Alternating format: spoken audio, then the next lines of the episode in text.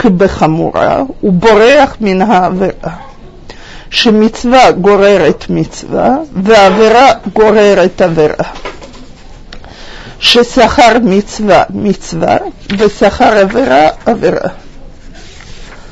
Беназай говорит, беги за легкой мецвой, как за сложной, как за важной, и убегай от греха.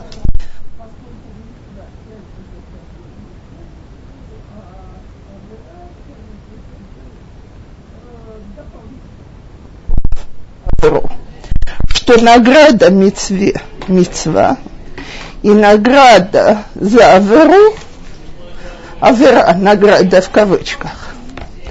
То, а теперь давайте разберем у нас уже была похожая Мишна в Перекбет. И там было сказано, что Геве Загир Маот Бесхаран Шаламицвот, то есть э, остерегайся не выбирать себе легкие мецвод, тяжелые мецвод. Почему?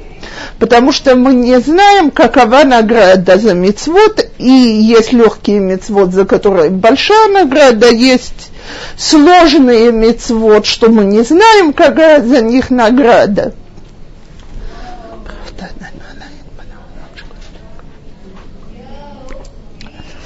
Так вот, здесь Беназай приводит другие доводы, почему нужно стараться выполнять любую мецву. И почему нужно избегать любого греха потому что мецва тянет за собой мецву. То есть у нас появляется привычка, и человек привыкает к какому-то виду поведения. Несомненно, начать выполнять какую-то новую мецву тяжело. Как только мы это делаем, в следующий раз в этой области нам уже легче, уже вырабатывается привычка.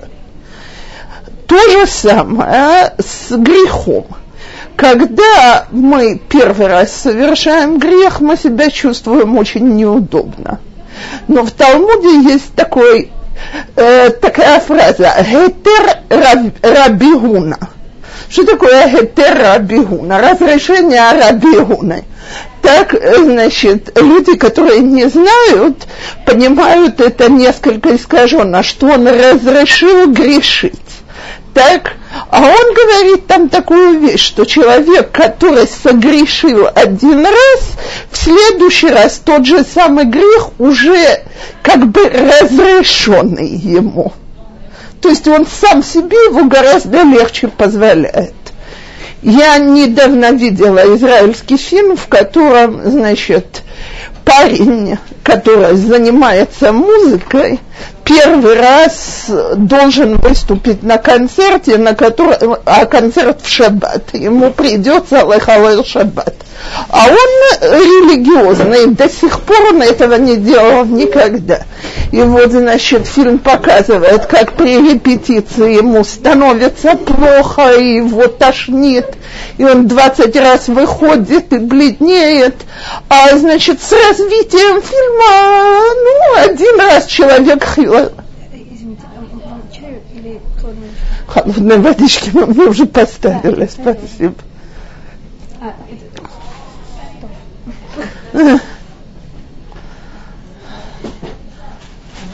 вы просто сказали, что первый раз, если ты делаешь какой-то митцвот, второй раз ты ее делаешь по привычке, то становится легче. То есть я не поняла вот эту фразу по привычке. Как, ну, это хорошо считается, когда мы делаем по привычке? Нет, имеется в виду не привычка, что мы не думаем. Само собой, что... Постепенно это выливается в то, что мы перестаем иногда как бы задумываться и делаем, потому что мы делали это вчера. Верно. И про это говорят, что нельзя выполнять мицвод, мицват нашим мелумада. Что такое мецват нашим молума?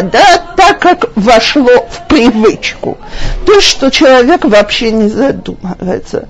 С другой стороны, есть вещи, что когда мы воспитываем детей, мы бы очень хотели, чтобы это вошло в привычку, чтобы они даже не задумывались. Мне, например, не хочется, чтобы моя дочь всякий раз, когда она встает в автобусе перед беременной женщиной, думала, какую мецву я делаю. Я хочу, чтобы она вскакивала автоматически, чтобы это было один раз и на всю жизнь, что когда ты видишь беременную, надо встать. Э, э, ну, так и знала, что если я скажу что-то про автобус, начнется. Мальчики мои в автобус вообще просто не садятся по целому ряду причин. Так что мои мальчики. Так, поэтому я тут недавно ездила в автобусе с 17-летним сыном, бедняга шел с гморой вот так вот, на каком-то этапе. Я поняла, что я просто зверствую ради 25-30 шекелей, сказала ему, слезай задолго до того, как мы доехали до остановки, взяла такси, и в такси он мне сказал, слава Богу, теперь, говорит, хотя бы внутри можно находиться. А то, говорит, куда ни глянешь, на улицу посмотришь невозможно, в, кни- э, в автобусе посмотришь еще невозможнее. Публика не очень летом для религиозного парня тяжело. Так что поэтому я и сказала про дочку. Понятно в свое время, пока они были детьми, я надеюсь, что вставали на автомате, по крайней мере, в моем присутствии. Так вот, есть какие-то вещи, что хотят, чтобы у человека, несмотря на то, что это не перестают быть мицвод, чтобы это вошло, знаете, даже в наш автопилот – вот точно так, как нас всех приучали когда-то к правилам хорошего поведения. И я все-таки смотрю, что большинство детей, у которых родители из России знают, что надо здороваться, а для израильских детей это очень новое и странное явление, так так я ни разу не видела, чтобы эти дети останавливались и обдумали, окей, сейчас надо здороваться или не надо, это проявление вежливости или не проявление, это входит в привычку. Так вот, есть какие-то вещи в выполнении мицвод, которые вполне хотят, чтобы они вошли в привычку для нас, мы бы их делали, не задумываясь, потому что так надо себя вести всегда. Так, само собой, что есть мецвод, где если мы себя вгоним в такое состояние, оно будет очень нездоровое. Например, если мы будем так молиться – вот, э, я ни разу не два слышала фразу, и, к сожалению, больше правды на свете нет.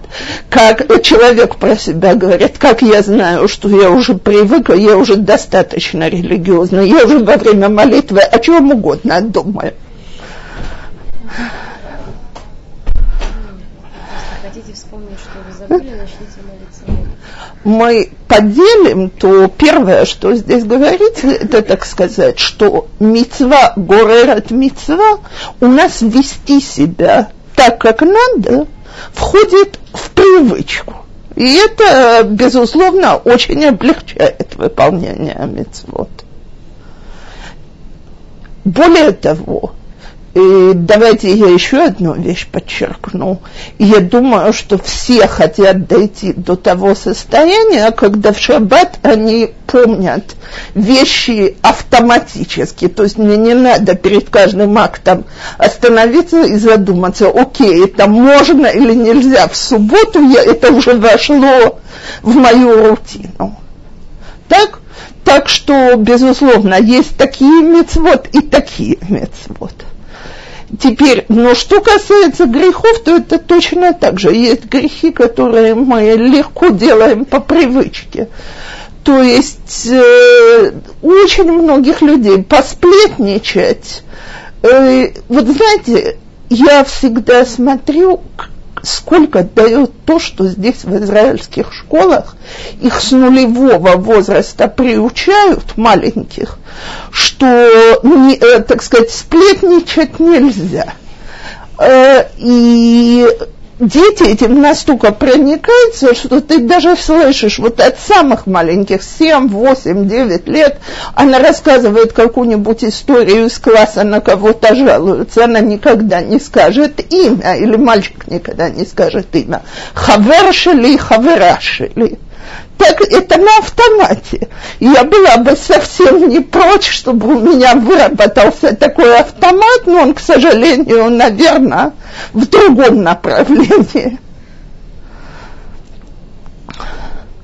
Теперь, то есть, один из доводов, которые приводят нам Беназай, почему нужно стремиться выполнять любые мецвоты и отдаляться от греха, потому что либо у нас вырабатывается привычка хорошего поведения, морального поведения, либо у нас вырабатывается привычка аморального поведения, и мы тянемся за этой привычкой.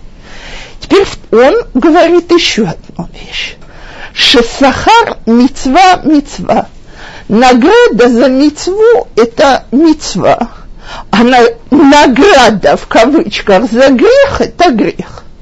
То есть, когда человек стремится делать мицвод, то человека ведут по той тропе, по которой он хочет идти. Ему подворачиваются возможности сделать еще мецвод, и Всевышний ему как бы помогает в желании хотеть их выполнять.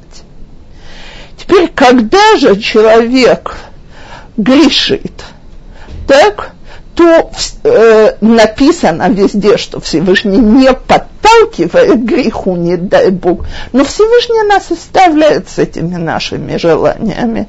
То есть, когда мы уже грешим, мы опять выбрали тропинку, теперь мы по ней легко катимся дальше.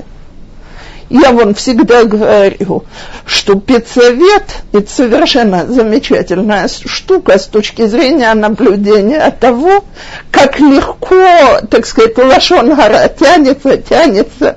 Начинают только с того, что полезно мы здесь говорим только для пользы. Дальше на педсовете всегда возникает еще что-то. Это уже не так для пользы, но нельзя же обсуждать, что происходит с этой ученицей, не упомянув это. И дальше, и дальше, и дальше язык работает. А иногда выходишь и думаешь, боже мой, вот это сейчас все услышать по новой. Зачем только рот говорил, язык звенел. Так что э, не то, что Всевышний нас, не дай Бог, подталкивал, это очень легко на него свалить и очень удобно. Но в тот момент, что люди не решают, что мы взвешиваем каждое слово, то уже нас не останавливают, уже нету этого внутреннего тормоза. То следующая э, э, Мишна того же автора Беназай. הוא היה אומר, אל תהיה בז לכל אדם ואל תהיה מפליג לכל דבר, שאין לך אדם שאין לו שעה, ואין לך דבר שאין לו מקום.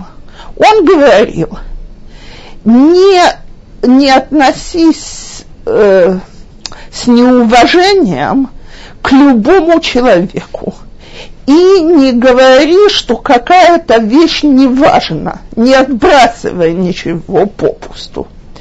Потому что нету человека, для которого не было бы его момента, что значит его момента, момент, э, когда мы в нем увидим что-то важное, будем в нем нуждаться и так далее.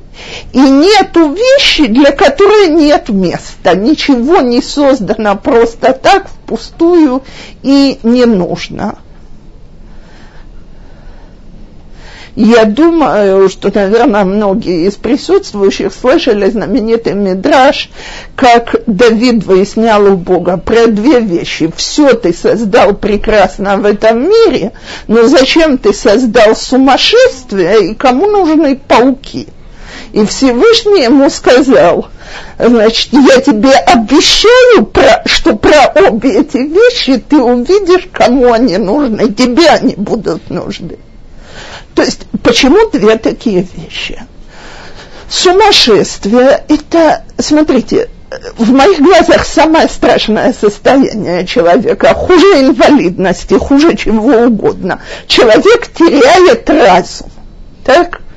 И Давида Мелех, который, так сказать, хотел видеть человека в его уважаемом состоянии, говорит Богу, все болезни как наказание, но не это, зачем ты отнимаешь у человека мозги, как это выглядит, это ужасно, зачем ты создал такое в этом мире? Так вот, кому понадобилось сумасшествие? Давиду, когда он бежит от Шаула и попадает в город к Плештим, к царю Гата. У него же там, так сказать, биография, она подмочена с точки зрения знакомства с Плештым. Понятно, что они в нем видят самого страшного своего врага. Я уже не говорю про Голиата, но и выкуп за Михал 200, плеш... 200 орлот Плештым. Так, то есть Давид, который прячется в Гате, ему очень нехорошо. Так что он пытается делать? Он изображает из себя сумасшедшего. Ну так можно же убить и сумасшедшего Давида. Так Всевышний в защиту ему наслал сумасшествие на дочку и жену Ахиша царя Агата. Когда ему доложили, что Давид тут в городе, он сходит с ума и, значит, ведет себя как сумасшедший, он сказал, Хасар Мишигаим Анохи мне что, сумасшедших не хватает. Выгоните его. Достаточно. Так? То есть получается, что кому-то это спасло жизнь.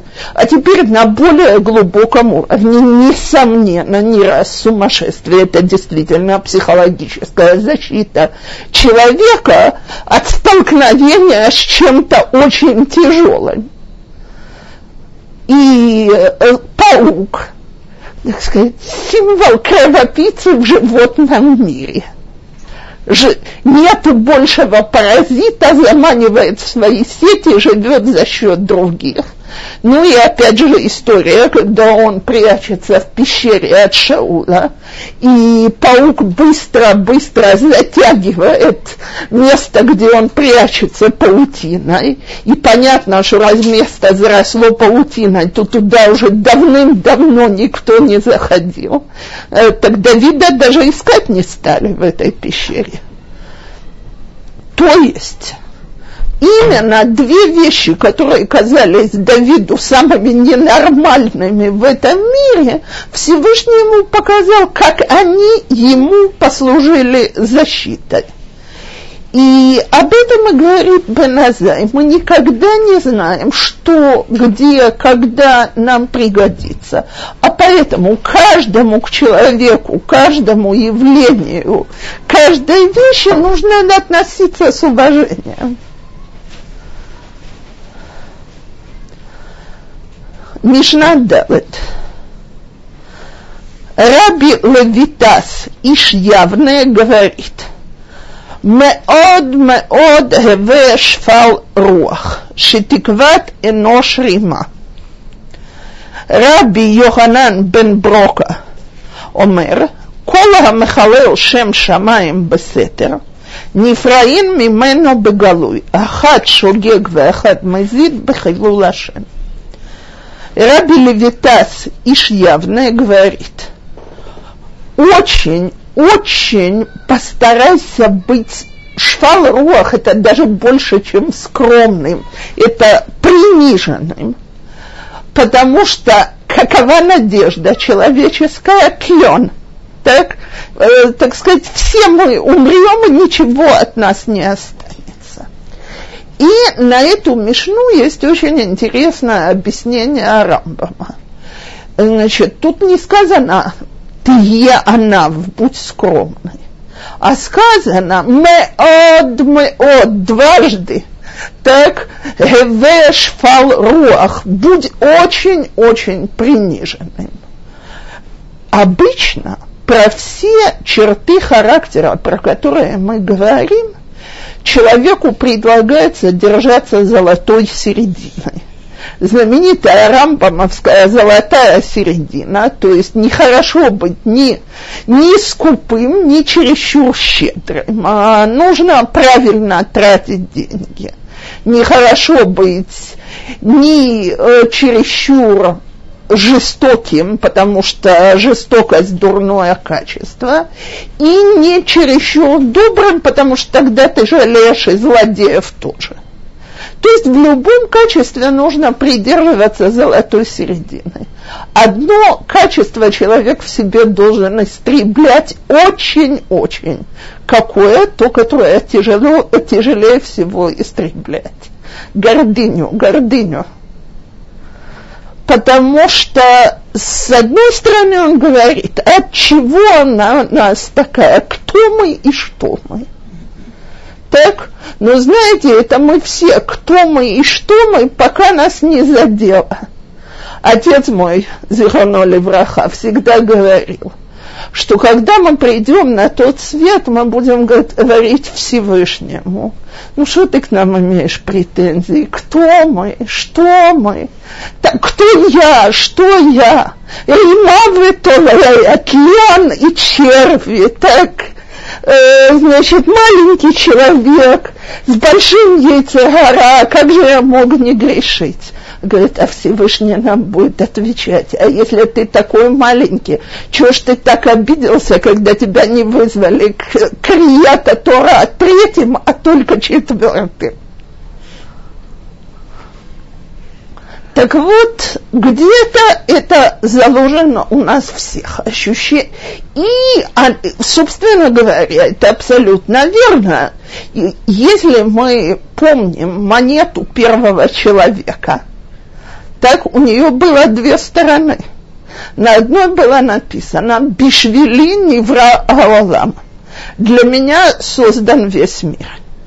А вто, на второй было написано, в стороне монеты было написано «Ванухи Афар Веэфер», а я э, пыль и прах. Так вот, с этой монетой мы все очень сильно ощущаем ее внешнюю сторону, то есть бишвели не враол, а мы и очень хорошо, что так. Поэтому и говорят нам столько работать над собой, напоминать себе про вторую сторону этой монеты. Само собой, что когда человек знает, так сказать, про вторую сторону, так ему он гораздо меньше обижается, потому что его честь задевают гораздо меньше. Я в последнее время, значит, по определенной причине завела привычку раз в неделю читать Герета Рамбана. И вот он, э, та, которая в конце каждого э, сидура, послание к его сыну. Так он ему там говорит, чем может гордиться человек? Тем, что он умный, откуда у него ум? Бог ему дал. Богатый Всевышний может его разорить в минуту. У него власть, она тоже от Всевышнего. То есть нет у тебя чего-то, чем ты можешь гордиться. И если ты гордишься тем, что ты праведник, так э, другой человек, когда он грешит, он грешит от того, что он недостаточно грамотный, недостаточно знает. А ты грешишь, потому что ты подаешься своему яйцерагара. Так я всякий раз, когда я это читаю, я думаю, насколько действительно Гдоле Израиль себе это вводили в привычку, вбивали в голову, ну, это, ну насколько это непросто для каждого человека. Есть очень симпатичная история, как в свое время значит, э, в старом Иерусалиме на что жили? На поддержку, которую посылали из-за границу. И э, люди получали деньги, которые делились секретариатом Коллела. То есть Коллел – это была общественная касса, из которой выдавались вот эти вот суммы, суммы на поддержку. И эти коллели были в соответствии с городами, в которых люди жили.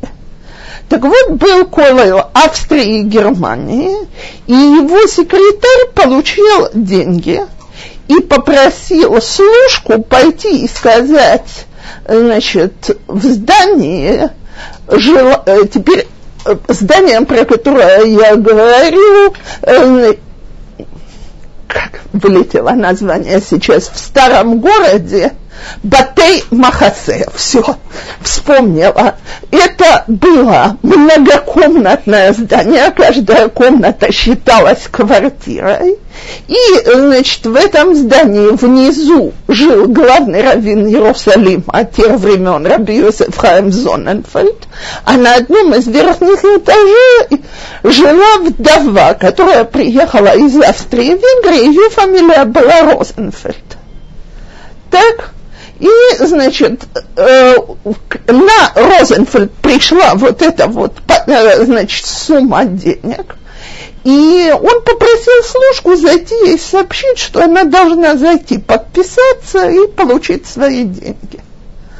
Э, значит, с этим служка оказался не чересчур умным, спутал фамилии, Розенфельд и Зоненфельд похожи, постучался у главного раввина Иерусалима, которому было хорошо за 80, и говорит, секретарь Колера просит раввина прийти подписать там какую-то бумагу.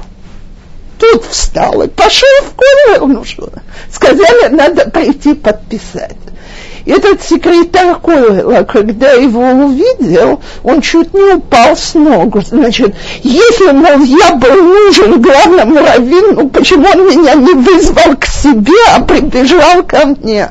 Что он ему говорит, я слышал, что мне велели прийти и подписаться тот взял согласие, то есть, как говорит, я велел, при, чтобы прийти и подписаться. Я что, сумасшедший, я не умею уважать Талмидей Хахамим. Что? В общем, до него наконец доходит какая там история. Он э, говорит, разорву на куски этого Габая, а Раши, значит, ему говорит, ну зачем же так нервничать, элементарная ошибка. Похожие фамилии, ну подумаешь, спутал, спутал. Так, и, значит, на этом свидание закончилось. Но на обратном пути Равзоненфельд знал, что на Розенфельд пришли деньги – так он не поленился, поднялся на четвертый этаж, постучался у этой вдовы и сказал, алло, значит, я знаю, что для вас там есть деньги, так вы спуститесь и заберите их. Теперь я знаю сегодня кучу людей, уважаемых, гораздо меньше, чем был главный раввин Иерусалима, которым, если придут с таким заявлением, не то, что они подумают, что это ошибка, а еще и накричат на служку. Так, то есть это как? Вот. Так вот это вот. Анава бли гвул. Откуда она берется? Скромность без границ. Смотрите, э, в Торе есть про нее самое простое и самое известное место. Так, сидит Моше и своей рукой пишет «Вегаиш Моше она в меод». Иш Моше очень скромен. Теперь, если кто-то из нас такое напишет, что про него скажут, вылетая нескромность. А ему Бог велит так писать, и он это пишет. А как он это пишет? Потому что Моше, который был близок к Всевышнему, понимал, что на какую величину ты бы не дошел, ты еще, так сказать, даже на миллиметр не приблизился к тому как человек должен был бы быть, как создание рук э, Бога. Поэтому он был анав. Поэтому рабаным, чем они больше учат, и вообще Талмидей Хахамим, и чем они больше знают, тем им легко быть скромными.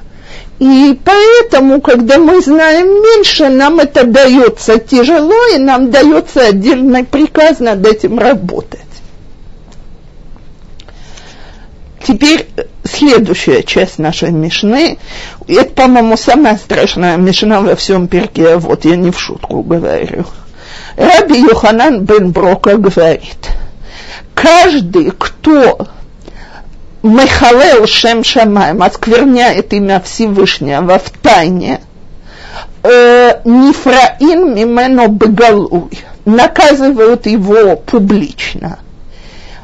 И если он согрешил так случайно, и если он согрешил так нарочно, все равно позор его станет известен всем, потому что это Хилу Лашем. Теперь Хилу Лашем нету более страшной штуки на свете, потому что даже шложета ворота хамурот при смертных греха считаются легче, чем Хилу Лашем а не совершать его, это настолько сложно, поскольку, давайте скажем такую вещь, как только мы с вами выходим из дома, на нас смотрят все глаза вокруг. И наше поведение, оно, так сказать, а, вот так себя ведут религиозные, знаем мы их Тору. И очень-очень тяжело для человека всегда быть образцом, и даже мелочами мы можем вызвать необыкновенный хилулашем. Как я сегодня, как сказала слово автобус, все вскинулись. Так, э, потому что мне э, одна из девочек, которые сюда приходят заниматься, мне когда-то сказала, зачем я только приехала в Израиль? Как только я сажусь на автобус, я начинаю жалеть, что я приехала сюда, потому что, говорит, у меня ощущение, что если люди религиозные могут так не вставать, то как же мы выглядим в глазах других?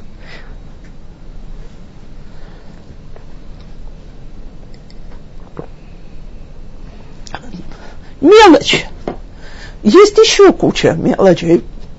Пробились раньше других в очереди. Накричали на, на улице на кого-то. Э, даже иногда на ребенка, но как на это смотрят. И т.д. и т.п. Так вот, очень страшно жить с ощущением, что ты всегда должен быть образцом. Но Мишна наша нам говорит, что это то, что от тебя ожидается. Потому что если ты оскверняешь имя Всевышнего, то тебе предстоит перетерпеть твой позор за это публично. Теперь э, здесь можно понять, что нет разницы, или ты это сделал случайно, или ты это сделал нарочно. Нет, понятно, что есть разница. Но и тут, и там само действие привело к осквернению имени Всевышнего, значит, человек будет наказан.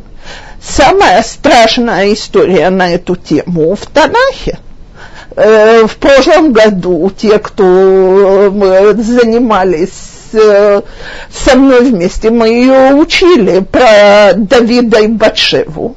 Когда все, что Давид в этой истории сделал, было сделано тайно, и он надеялся, что никто не знает, а приходит Натан Ханави и говорит ему, та асита басетер, ты сделал тайком, а Всевышний тебя накажет на глазах у всего Израиля.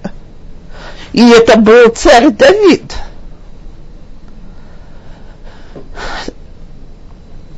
Другой пример, который приводится, что какая разница между тем, что шогег вымазит, значит, э, то, что я сейчас привожу эти примеры, я цитирую из Рабейну Йона.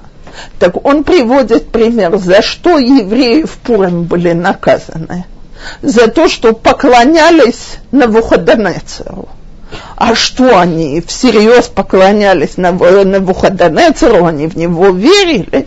Нет, они боялись из страха они делали все, что делали другие. Так вот, Всевышний их наказал публично, так что народ был почти стерт с лица земли. А почему почти? Потому что Всевышний знал, что они это не делали нарочно. Так? Но нет такого, чтобы Хилул Ашем прошел без наказания. И поэтому каждый из нас действительно должен просить Всевышнего, чтобы мы смогли освещать его имя, а не дай Бог не осквернять.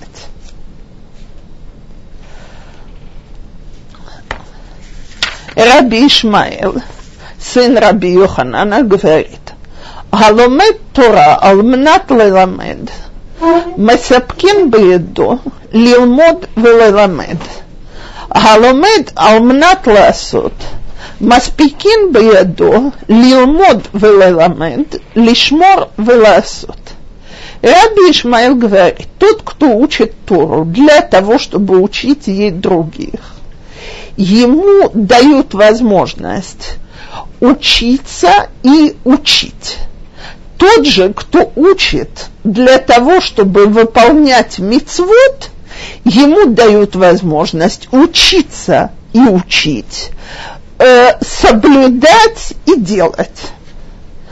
То есть более высокий уровень, когда человек учит Тору для того, чтобы сам знать, что надо делать, как соблюдать, как выполняются все мецвод, чем когда у него план, я превращусь в преподавателя, буду других обучать Торе. И это хорошая идея. Всевышний не против нее. Факт. Человек, который хочет обучать других, ему обещают, что он сможет и учиться, и учить. Но человек, который учится для того, чтобы выполнять, он добьется всего. Он сможет и учить, и учиться, и выполнять, и соблюдать все как надо. А почему? Я видела очень интересное объяснение, что только человек, который учится для того, чтобы знать, как правильно выполнять, он учится с достаточной глубиной. Если мне нужна эта учеба для того, чтобы преподать другим, окей, закруглили углы там, где не поняли, что-то сказали, как-то выкрутились, я сама, как учительница, знаю, как можно, так сказать, закруглить углы всегда. Что-то не понимаешь, но мы это место обойдем, окей, пойдем дальше, ученики все равно не заметят. Я в жизни не забуду, у меня уже легкие склерозные имена. То есть имена и названия э, пропадают из памяти, не могу вспомнить. И я, значит, поступала на новое место работы и давала первый урок там по истории. Мне нужно было сделать такой обзорный урок о еврейской истории. Я дошла до изгнания из Испании. И, значит, хочу сказать, кто подписал указ – что ее зовут Изабелла, я прекрасно помню, что его имя начинается на Ф, я помню, но что он Фердинанд никакими силами. Так Франц, Франк, ну ясно, что не то. Значит, я, окей, я сглатываю имена и бодро продолжаю, что король и королева испанские подписали указ. Классный вопрос, а как их звали? А я оглохла, я его не слышу. И продолжаю урок. Минут через пять имя всплыло, и я тогда в текст плавно вставляю Фердинанд и Изабелла там по какому-то поводу. Проехали. Так? Но я-то сама знаю. Теперь это тот случай, когда я знала и вылетела из памяти. Сегодня, когда я преподаю здесь, и меня знают, или в другом месте, я говорю, окей, у меня очередной приступ склероза. Поехали дальше. Так, э, значит, вспомню, скажу. Но ведь так можно и то, что ты не знаешь, замазать и обойти. Но если ты хочешь это выполнять и соблюдать, то ты не можешь позволить себе такую халтурную учебу. Тогда ты должен учиться с глубиной тяжело, пока не поймешь. А если ты готов так учиться, то ты будешь способен не только делать то, чему ты научился, ты сможешь объяснить этому каждому, потому что ты учил с глубиной и ты сможешь и соблюсти это, поэтому это более высокий уровень. То следующая мишна, нам с ней нужно будет разбираться. Раби Цадук Омер, Алта Асем, Атара להתגדל בהם ולא קרדום לחפור בהם. וכך היה הלל אומר, והשתמש בתג החלב. הלמדת כל הנהנה מדברי תורה, נוטל חייו מן העולם. Раби Цадок говорит, не делай из них, из них в смысле из Деврей Тора, э, корону хвастаться ею и не лопату рыть ею. И так говорил Гилел, Азакен, он от его имени это говорит, всякий, кто пользуется короной Торой, исчезает, исчезает из мира этого. Отсюда мы учим, что всякий, кто пользуется Диврей Тора, забирает жизнь свою из мира. То, значит, сперва кстати, здесь подешевизне.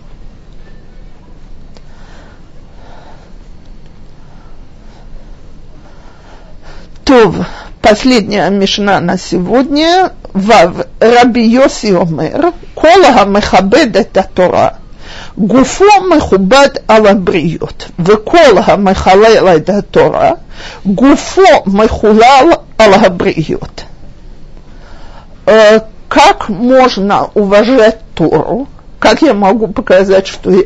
А, я не перевела одну секунду. Каждый почитающий Тору, Гуфо в данном случае это не его тело уважаемое, а он уважаем. Так? Значит, он уважаем окружающей средой, и всякий, кто оскверняет честь Торы, значит, он оскверняет и собственную честь в глазах у окружающих людей. Как, э, значит, как можно показать, что мы уважаем Тору? Здесь приводятся несколько разных объяснений. Первое, заголоход, связанные с уважением к Торе, что не кладут книги на пол – что нельзя сидеть на том же уровне, на котором лежат книги Торы. То есть я не могу усесться на скамейку, на которой сложили книги.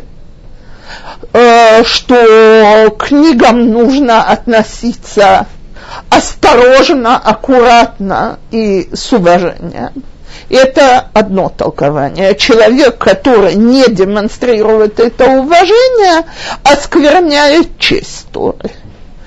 Другое толкование говорит, э, мы показываем, что мы уважаем Тору тем, что мы уважаем тех, кто ее учит. То есть, если мы проявляем от наше, э, уважение к мудрецам, к Талмидей Ешива и так далее – то тем самым мы показываем, как в наших глазах Тора важна, потому что мы уважаем людей, которые ее знают и понимают.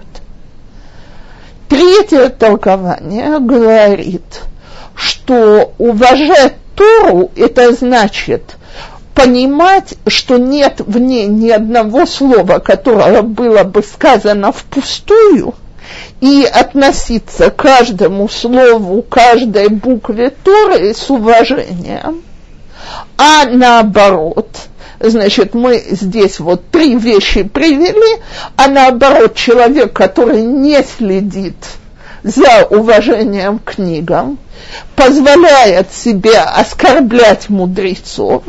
И третье, э, оспаривает слова Торы. Обычно приводит э, э, значит, пример, что апикорсим в свое время говорили, ну кому нужны все вот эти вот списки э, кто родился от Исава, кто родился от Ишмаэла.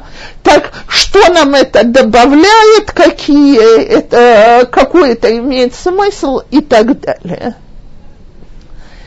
Я не очень люблю в эти, э, этим заниматься, так есть очень много толкований на любом уровне, но сегодня, скажем, когда так в моде коды Торы, то все мы знаем, что каждая буква там имеет каббалистический смысл.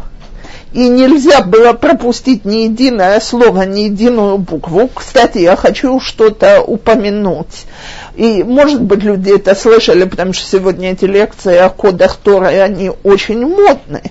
В наших руках есть только одно истолкование Торы, когда она разбита на отрывки, так как нам оно знакомо. С гор... На горе Синайской дали Тору как сплошной непрерывный текст. То есть у каждой буквы и у каждого слова может быть еще куча значений более глубоких. Так вот, человек, который это отрицает, показывает свое неуважение к Торе. И человек, который не уважает Тору, не заслуживает, чтобы его уважала окружающая среда. то мы, все наши Мишнайот сегодня, в общем, были связаны с учением Торы, что очень кстати, Эрефхага Шавуот, и ничего случайно не бывает – так э, давайте будем просить, чтобы мы были из тех, кто уважают Тору, уважают тех, кто ее учит. И главное, чтобы нам удавалось прославлять имя Всевышнего, а не наоборот.